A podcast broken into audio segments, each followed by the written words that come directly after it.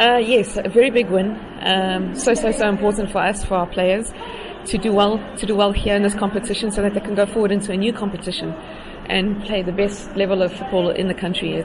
Exactly that. It was so so so important for us to win today.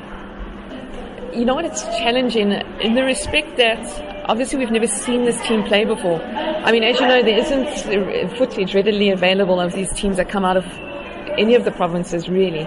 So it's always tough to come up against a team, a lesser known opponent. However, during a match as well, it's it sometimes becomes challenging to keep the tempo of the game going, especially when you're playing maybe against a slower opposition.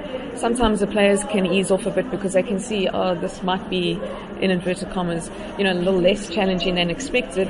But it's, like I said, it's sometimes really difficult to keep everyone on the same page, to keep everyone going at the same rate.